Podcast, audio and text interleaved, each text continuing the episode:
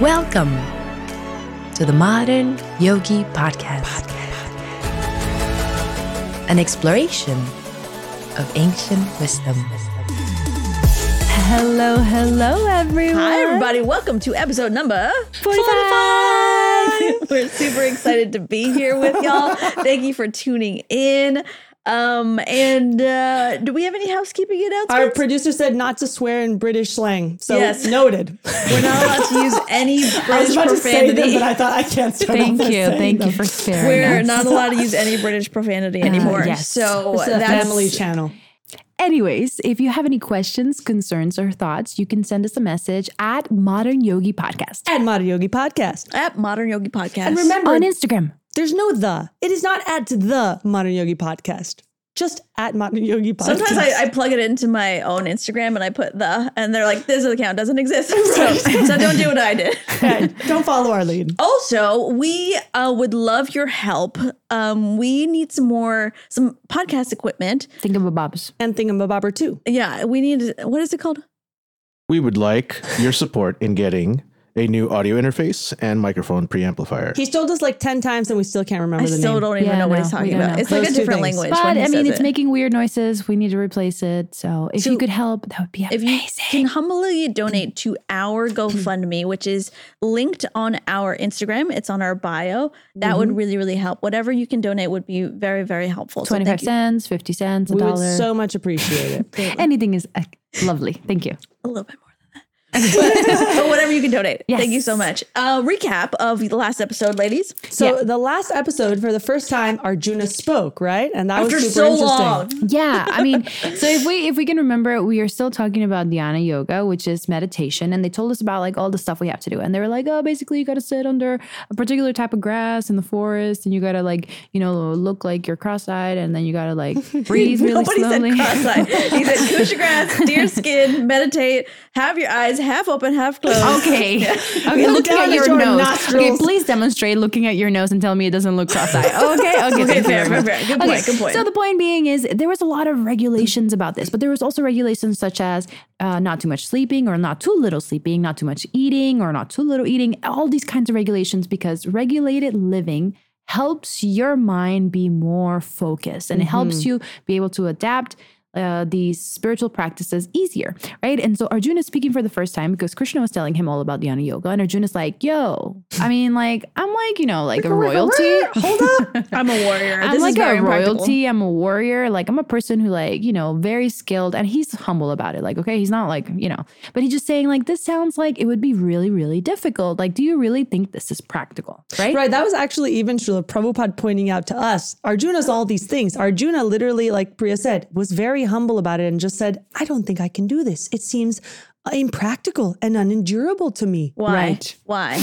Why? Because The the, mind is turbulent, obstinate, very strong, and restless. yes, Yes. because it's really difficult to control the mind in this particular age we live in, the age of Kali. It's literally more difficult than capturing the wind, the turbulent mind. Yes. So basically, that's the recap. And now it gets really exciting again because Krishna's about to respond. So we're finally back into like a little bit of a conversation back and forth, which just makes it I like really interesting because finally we're back into the full story of what everything, you know, we're in the battlefield, we're having this discussion, we're kind of getting back into the scene of the story. Right. And they did a whole beautiful, the final portion of the recap, a whole analogy of the mind being like a chariot or, like we said, a car, right? And what did we say, ladies? The individual is the passenger, right?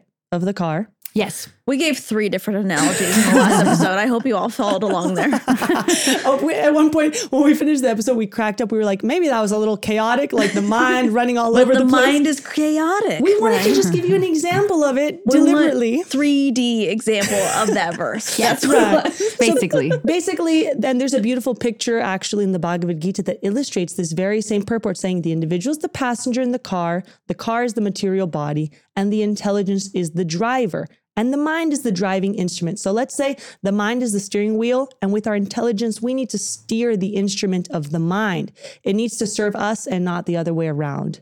And the senses are the horses. So if we let the horses run wild, back to the chariot analogy, rather than grabbing the reins, we're never going to make progress. We're going to just run in circles rather than getting from point A to point B. And there's one line that we didn't mention that I love. It says, The self is thus the enjoyer or sufferer in the association of the mind and senses. So it is understood by great thinkers. So it's up to us. It can be the enjoyer or the sufferer. Or like in friend or enemy, with the mind. right? Yeah, Yeah, exactly. Like the mind is our friend or our enemy, depending on how the relationship we cultivate. Wonderful. The invocation, ladies, please.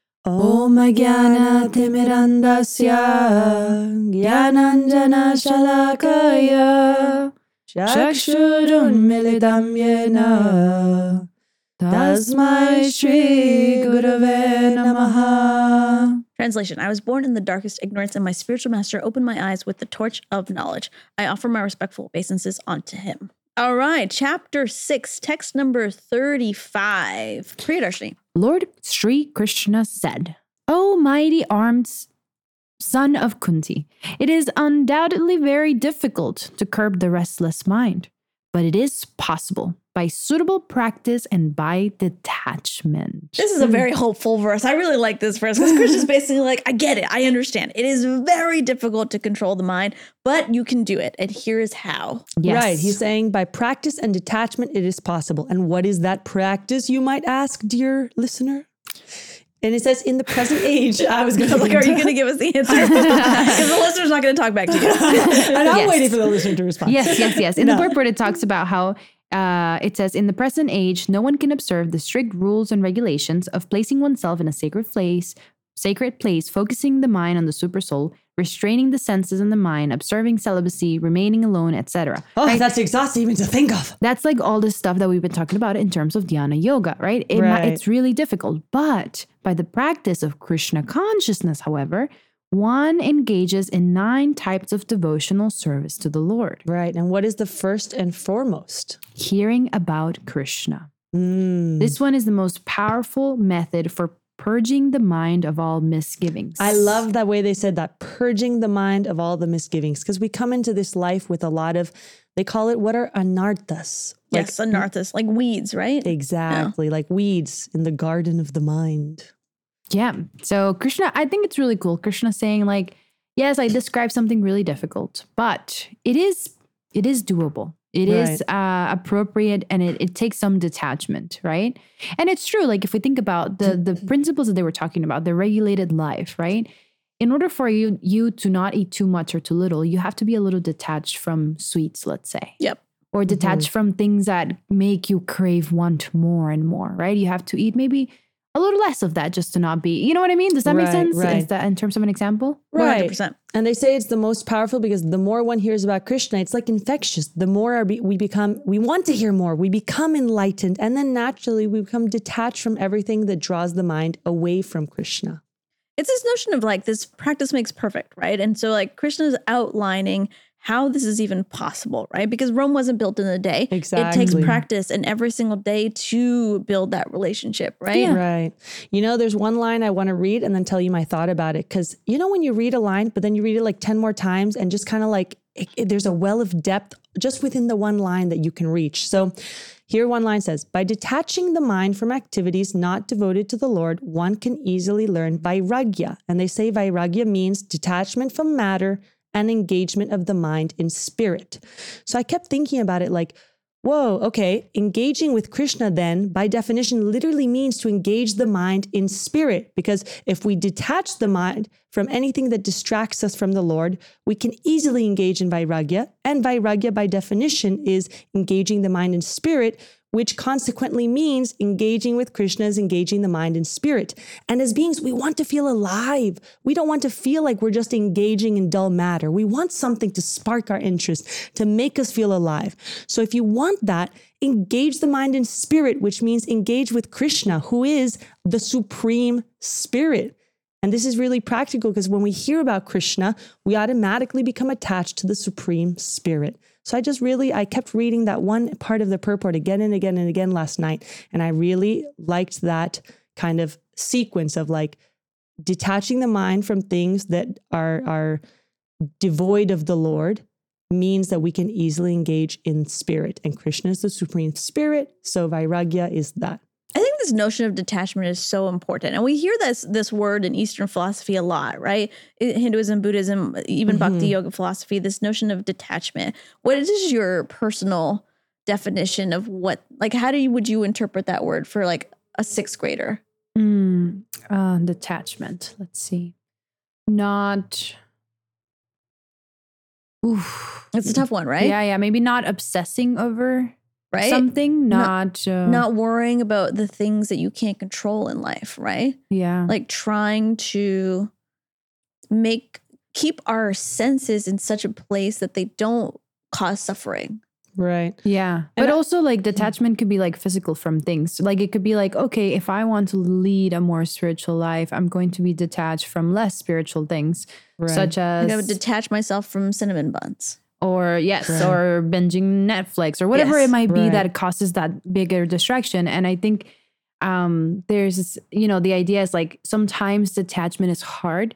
So if you instead attach yourself some, to something better, then More the detachment positive. comes easier. And I think that's what it's saying here. So if you attach yourself to doing spiritual practices to, for Krishna, then the detachment becomes easier because you're so engaged in like hearing about Krishna and doing uh, things with like about Krishna in being in that world that the detachment becomes easier, if that makes sense. Yeah. And they call that spiritual satisfaction. I love that because I really want to focus on these. Like Krishna's literally giving us the two things that we need in order to control our mind, right? Mhm. And so practice, whether that is that meditation helps you to control the mind, but then like really understanding what detachment is and how to practically learn detachment in our lives. See, when you ask that, Shama, how would you explain it to a sixth grader? Yeah. My mind jumped to how would I explain it to the class I, I teach? And I teach at a at, at a religious school, so that's already a basis of they have some notion of what's a soul, even if it's not a bhakti yoga school. So they already understand the soul. So if we're talking about detachment in the sense of we're trying to detach from matter and engage with spirit, then you can break it down to the level like what is matter and what is spirit. Right. Spirit is anything that'll help us on our spiritual path to go back to God. Matter is anything that's just kind of like dead matter. It doesn't help our spirit grow That doesn't help evolve. us, yeah. And so when I picture like engaging with Krishna means engaging with spirit, I picture spirit like a bright golden warmth versus dull matters kind of like all black and dull and dead. And so when we engage with with spirit, when we engage with Krishna, it's literally it's life. It's fueling our soul. It's being alive, you know? It's engaging with the real reality of where we're going. So I just found that all very inspiring when I read what that means, what vairagya means, detachment from matter and engaging the mind and spirit, and the supreme spirit is Krishna. Got it. And I like this whole notion of like detaching from something bad hmm that doesn't help us and attaching to something good because that's essentially what we need to do every single day, right? Because if we keep attaching to the bad, then we don't make spiritual progress. Right. Ooh, I just asked uh, ChatGPT Yeah, you explain did. detachment for a fifth grader. Oh, nice. And it says detachment is the ability to step back and look at a situation without getting too caught up in it or letting our emotions control our actions. Ooh, Right. ChatGPT. I know. So good. Actually, pretty helpful. That's an Right. interesting. Yeah, it is. Just Don't taking let a our step emotions, back, right? Yeah, take a step back and what is it? So take a step back uh, without getting too caught up in in it or letting our emotions control our actions. Oof. Right. And you brought up Priya uh, a little a few uh, minutes ago spiritual satisfaction because when we're able to then interact with spirit and especially with the supreme spirit there we get true spiritual satisfaction and they give this nice analogy it's just like the feeling of satisfaction when we we're starving and we finally eat with each bite we're feeling more and more satisfied and more strength so similarly but on a very even higher level, when we're able to do devotional service, we feel transcendental satisfaction because our mind just automatically becomes detached from material objects. So we've been talking about this concept of the higher taste because we can't just let go of the things that are bad for you and fill the void with nothing. We'll feel empty. So when we let go of the bad, we have to fill it with the good. So if this is the only verse that you ever listen to, this is the only episode that you ever listen to, and you're trying to figure out how to grow in your spiritual journey, those two things, practice and detachment. Yes, Yeah. and practice of the behaviors that were spoken about Dhyana Yoga. Yep. Which you can find at the very beginning. Earlier episodes, yeah. Ear- Earlier episodes, yeah. Hmm. Practice and detachment. Anything else, guys? No, text 36, ladies. All right.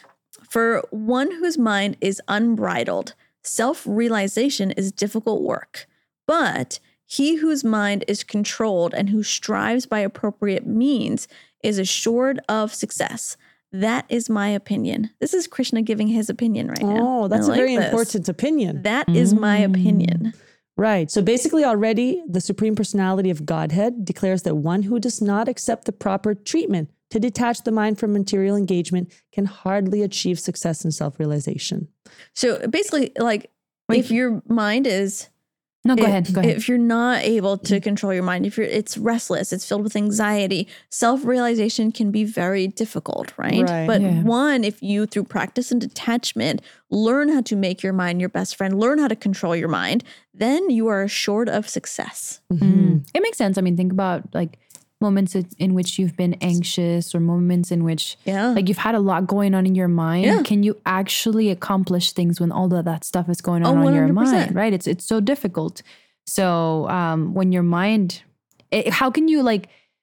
It's self realization is the understanding of our position, who we are, and what we're meant to do in this life. And Yep. if your mind is chaotic, it is very difficult to accomplish this. And so to quiet the mind, Mhm. right? Right. we step back, look at the situation, and try not to get emotionally overcome by the situation, right? Yeah. Right. There are times where like well, like I'm about to go to bed.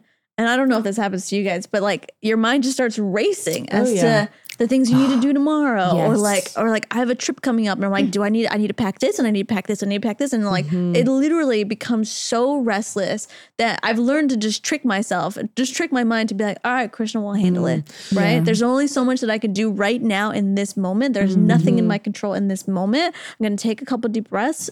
Focus on Krishna and then let him worry about it. Definitely. It's so interesting because what you said, Shama, about right before going to bed, it made me think back also to a, something I spoke about recently with my parents because you know how in the last episode, if you haven't heard it, check it out. I was saying how my dad said, What's the most important thing a devotee can do? And I was like, uh, chanting your rounds. And he's like, No, go to bed early so that you can wake up early so you can have your spiritual practice and all of that. So, exactly what you described happens to all of us. Our mind starts thinking of all the things we have to do and accomplish before bed, and we get anxious and, oh my God, I did this or that or stuff that bother us, whatever. It starts pulling up all of the nonsense that we need to deal with in the daytime, and we can't do anything about it at night anyway. So, I remember in that same talk with my dad, I was telling him all these things at night that I, my mind was fretting over, and he looks at me and he says, Shamali, this is Maya. This is that. What is Maya, ladies? A quick recap for anybody. Illusion. Illusion. Maya is literally like a goddess. She's such a servant, a devotee of Krishna.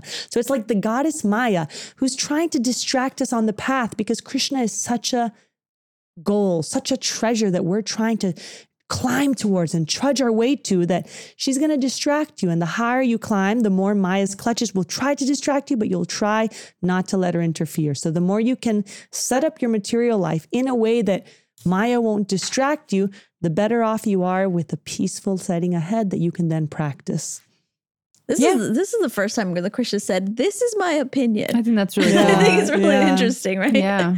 This is my opinion. You can do whatever you, whatever you want with it, but this is what I think.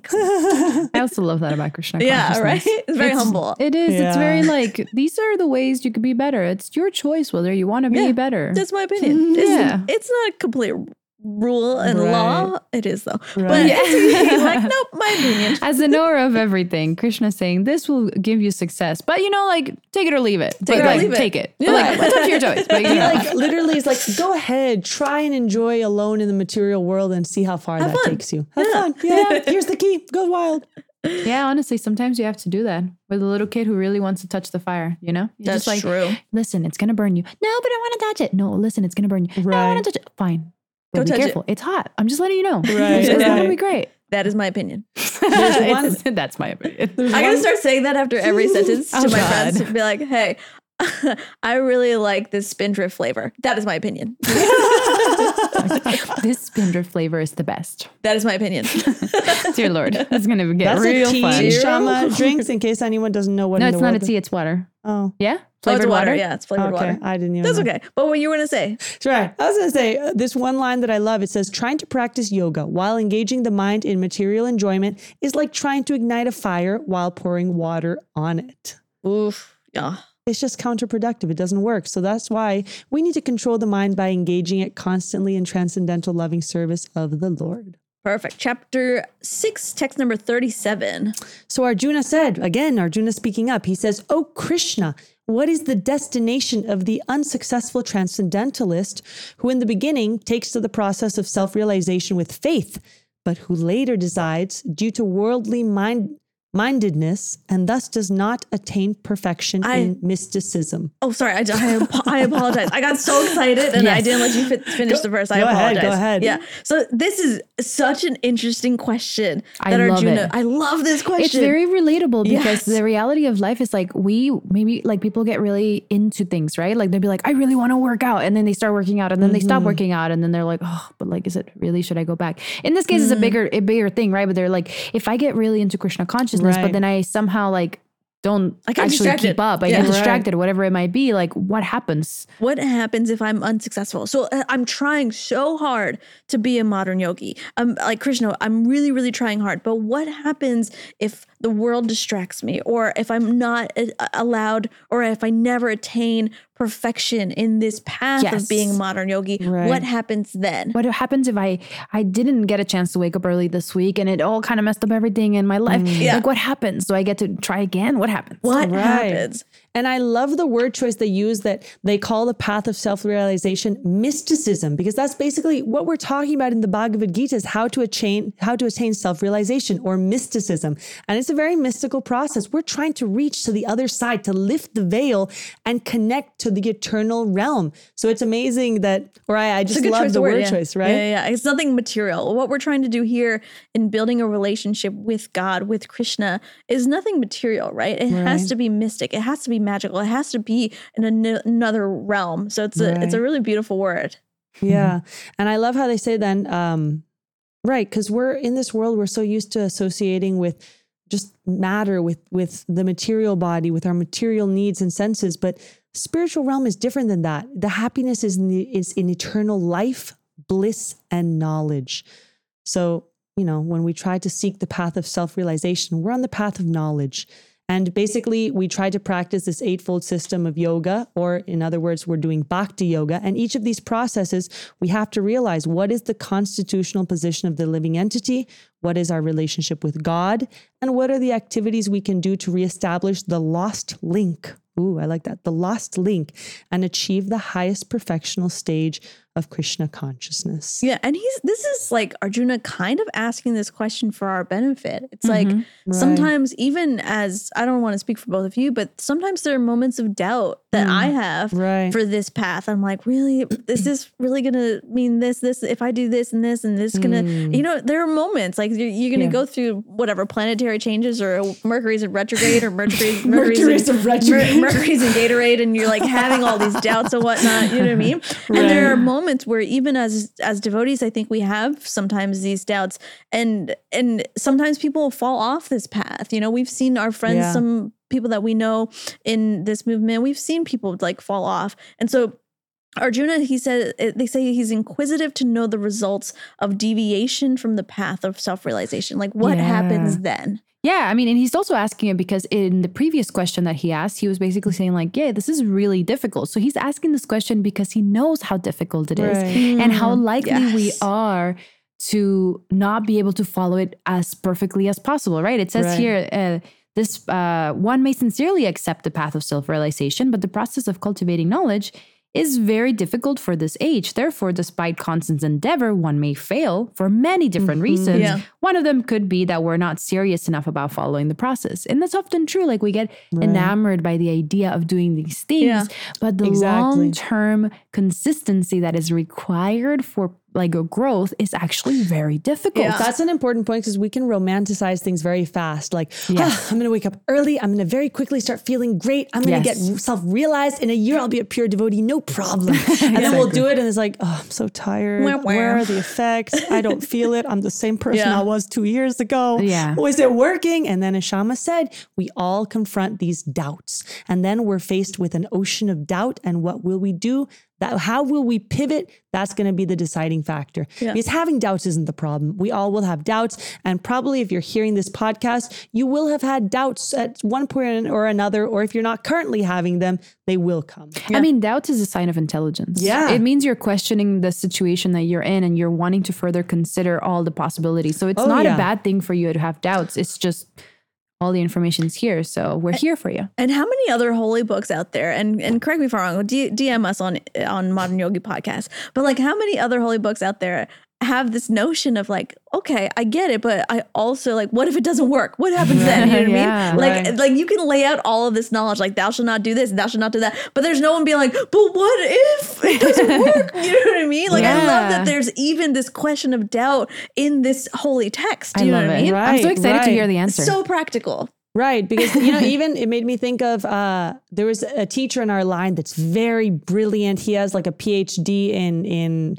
religious studies and written many books and he once told me that the second i have a doubt i am excited to go and find the answer because believe me it is out there and when you find your answer to whatever doubt you had it'll just confirm and reinforce your faith that much more mm, Who is that? that was Hridayananda Maharaj actually that Nice. ages ago told me Hridayananda Love that. Maharaj. Cool. Yeah. I only asked you because I oh I was curious, but also it's really cool for people to know who we're referencing. I, I was thinking about that right. last time. So then if you're ever curious or interested, these uh, amazing teachers and gurus in our philosophy also have like talks about different topics and really Right. interesting things out there. You could just look up their name and look up like the word lecture and you'll find something interesting to learn more about. right Chumley.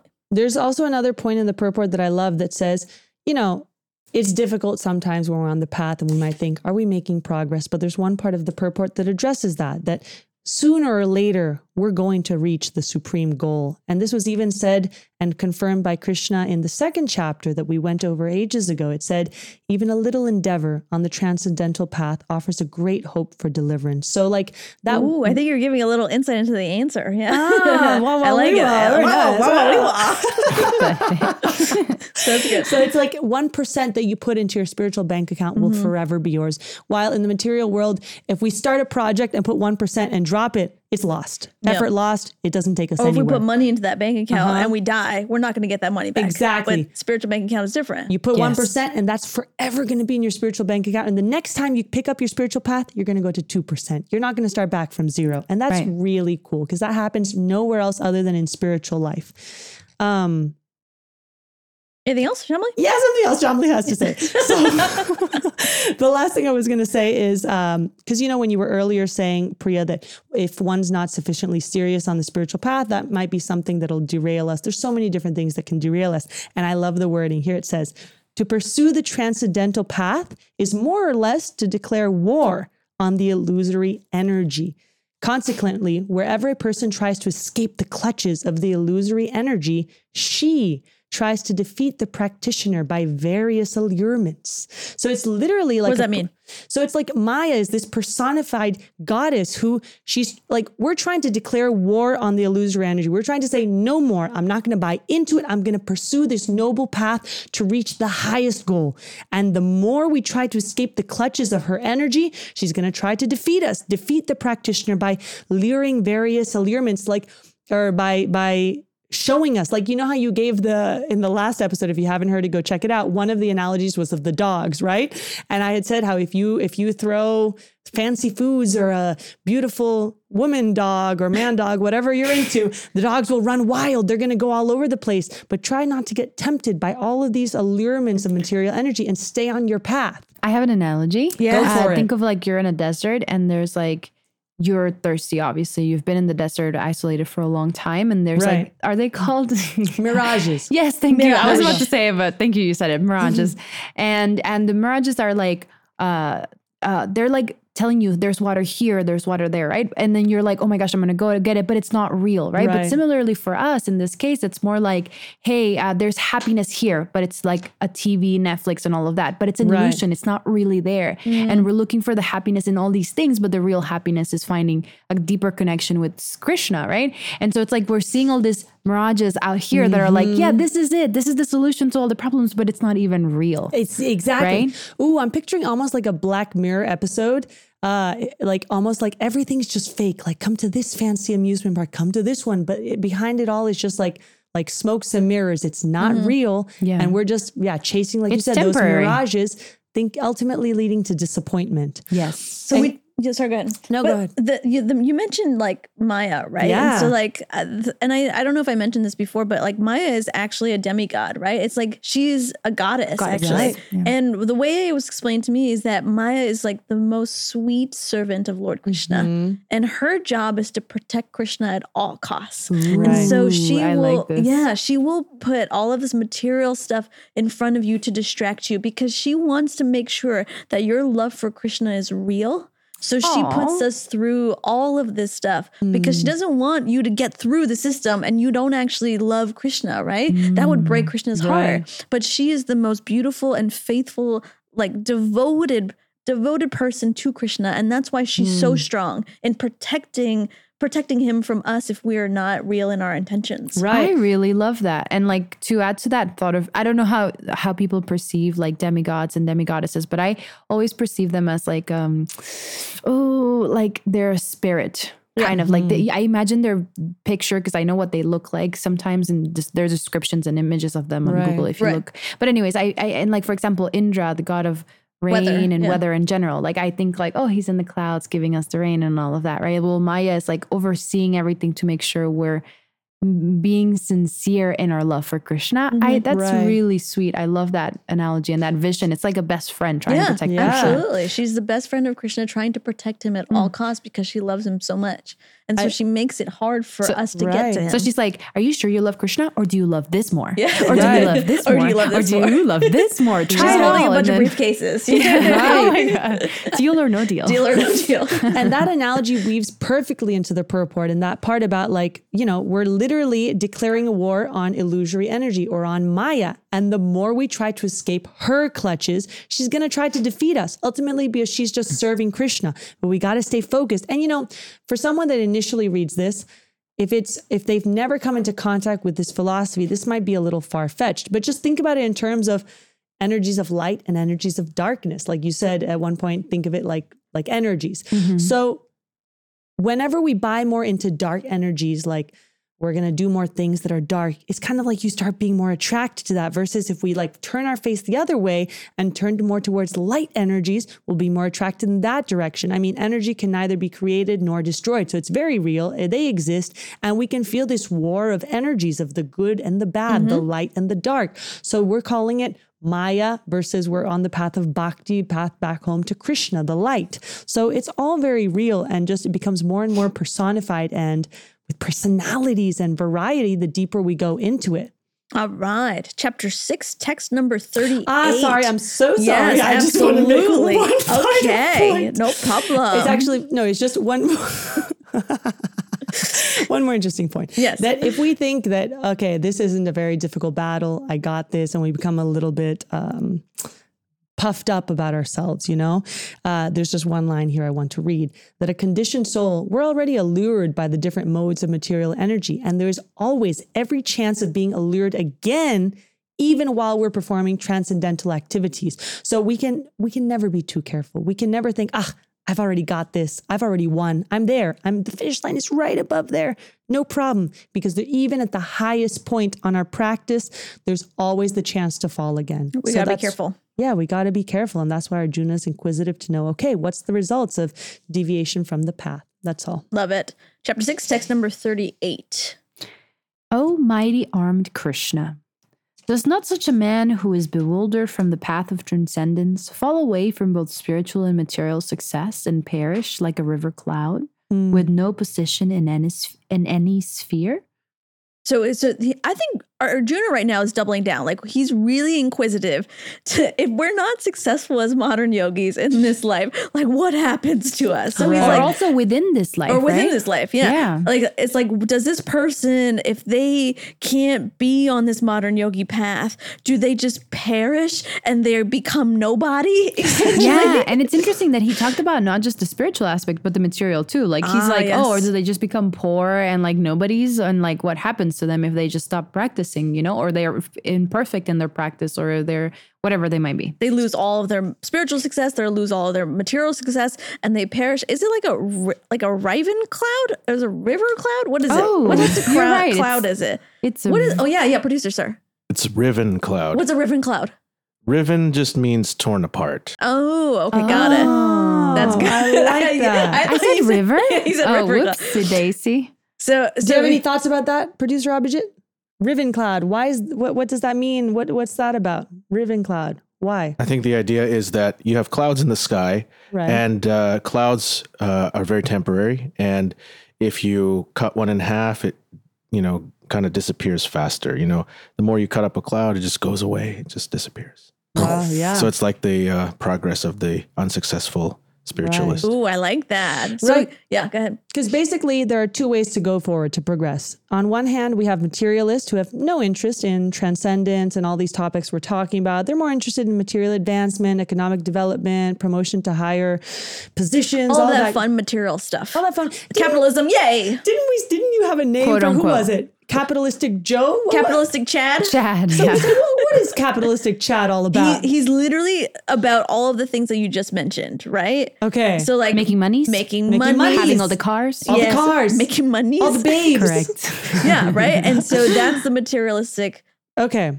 Perspective. So that's one one fork, uh, one path on the crossroad. The other path, okay, when we take the path of transcendence, we let go of all the material activities. We sacrifice all forms of so-called material happiness because we know there's something deeper, there's something better.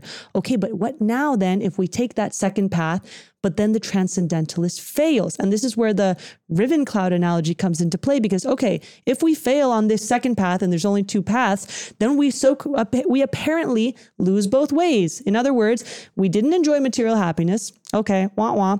But then we also don't get spiritual success because we lost, right? wah wah. We have no position. We're like a riven cloud.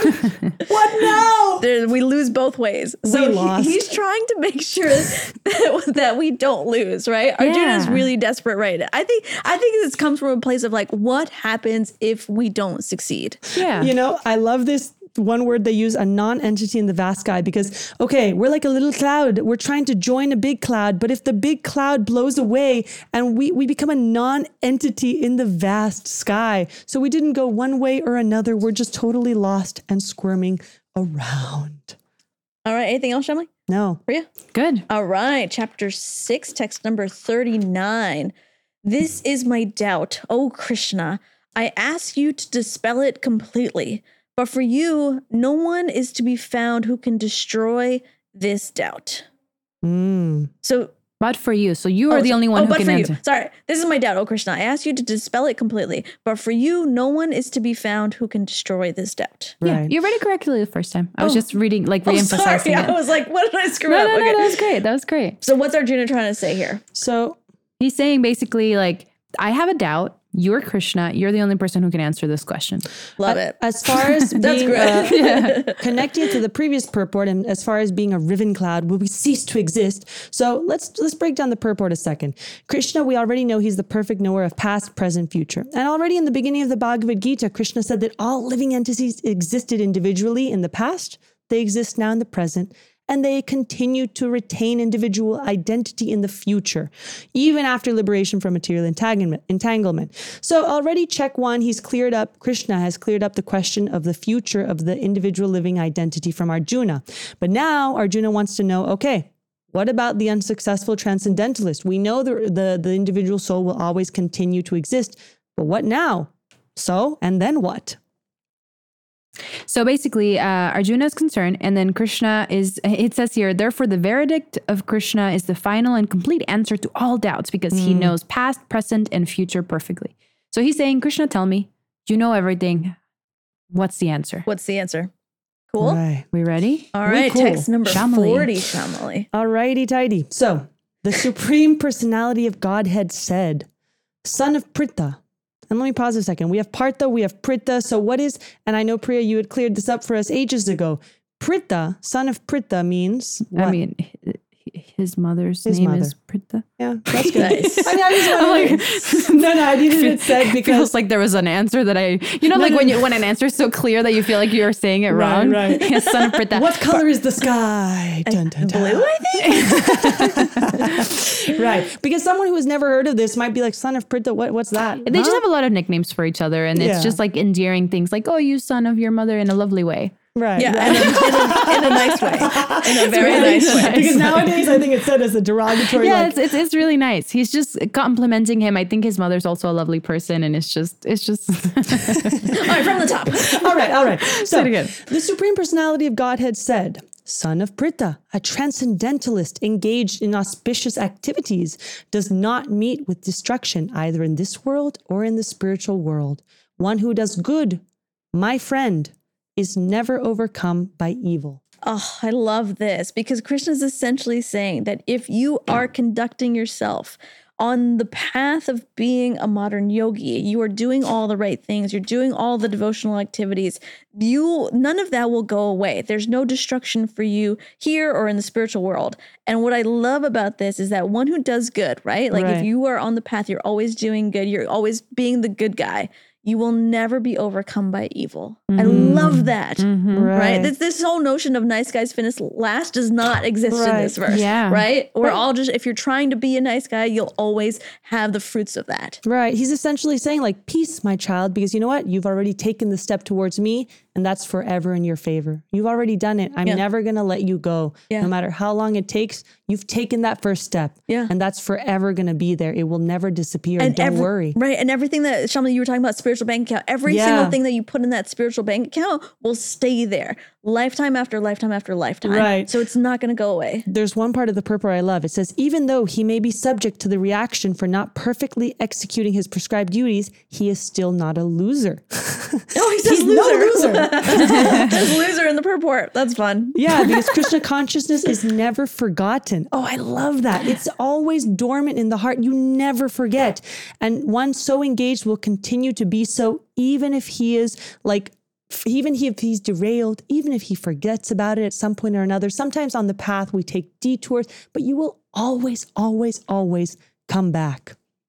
Yes. It, it also, this purport goes into a lot of information, and maybe we can sort of digest it lightly in terms of um, the different types of people who follow the path. So, Right. um, if, if we're talking about people who follow the path of, you know, following the rules, Strictly. auspicious, it's the path path of auspiciousness is what they call it. So, like things that mm. bring goodness into your life. It says it can be divided into three sections. Number one, those who follow scriptural rules and regulations who are enjoying material prosperity. So that mm. means like a person who's living in the material world, but they also follow what the Bhagavad Gita says and they're Right. trying their best in that way, right?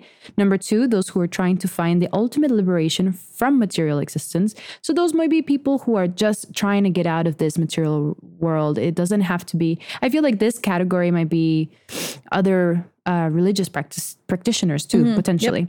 And then number three, those who are devotees in Krishna consciousness. So So which if- one do you think you are? Oh gosh, I feel. I mean, right now I think I'm number one. I'm working towards number three. You know, I agree with you. you know what I mean? It's one, like yeah. it's like a, and then it says it can be divided further, and it kind of explains, and it's really good information because it kind of lets you know where you stand and what you're working towards, right? Right. Um, right. It also talks about those that are not, um, who are not following this path of auspiciousness. Right, right. Because what you just read is like, I love how there's so many, it's very scientific. It's like there's three categories for this, two for that. If you want to get this, do that. Do these 10 things to reach that. So yeah, it's like, okay, those who are regulated and on the path, those who are not regulated and not on the path. If you're on the path, it's divided into those three categories that Priya just mentioned.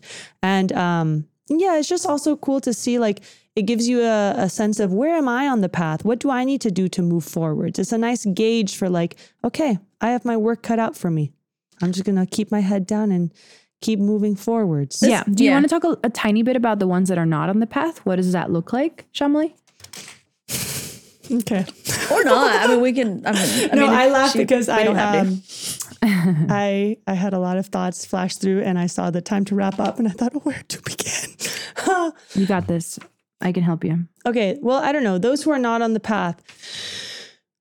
okay, so we have humanity can be divided into two sections, right? We have the regulated and the non-regulated. So those non-regulated would be kind of who, those who engage in i like the word bestial sense gratification so basically we've said before if we don't use our elevated thinking our sense our consciousness and make the most of this human life form what separates us from animals do you have any thought about that shama like what would separate us from animals who just what do animals do They eat, sleep, mate, and defend. Exactly. So if we just do that, what's really separating us? Nothing really. That's why we're just, in a way, bestial sense gratifiers without knowledge of our next life, spiritual salvation.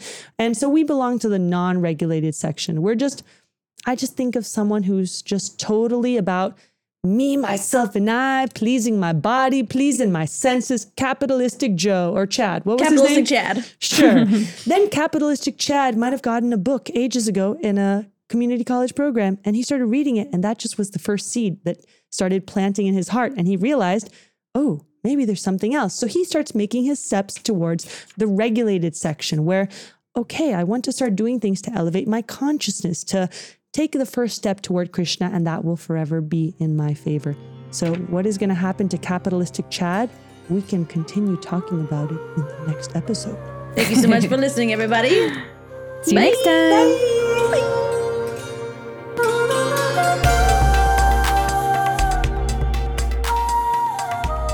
Hello, beautiful souls. If you like what you're hearing, please follow us on Instagram at Modern Yogi Podcast. And if you love what you're hearing, please make sure to share a link to our podcast at Modern Yogi Podcast with all your friends, families, and long lost cousins. And if you have any questions at all, send us a DM on Instagram at Modern Yogi Podcast and we'll be sure to get back to you. Thank you for listening to The Modern Yogi.